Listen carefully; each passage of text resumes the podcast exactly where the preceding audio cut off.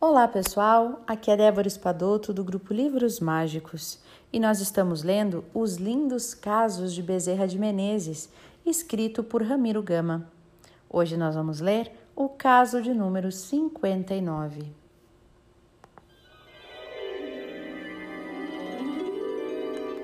Reaparecimento de O Nosso Guia, Novos Amigos e Novas Tarefas.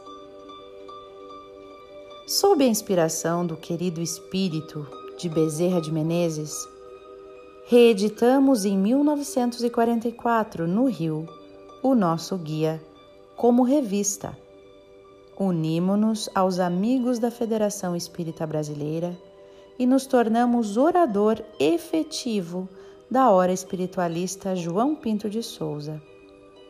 Conhecemos e reconhecemos novos amigos e confrades novos centros espíritas, cujas tribunas começamos a usar e entramos felizes, como até hoje estamos, num trabalho do Senhor e de César, mais amplo e mais trabalhoso, propositadamente antevisto num sonho pela minha prezada companheira, e com o qual vamos conseguindo ressarcir nossas faltas recordando o Cristo em todas as nossas horas, para que o tempo não nos seja um empréstimo frustrado, certo de que, desculpando infinitamente e servindo sem esmorecimento, veremos em nossas dificuldades os nossos guias amados e nos aguilhões do mundo, criando-nos desencantos e ansiedades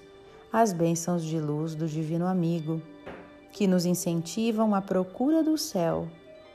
A frase feliz de Agar.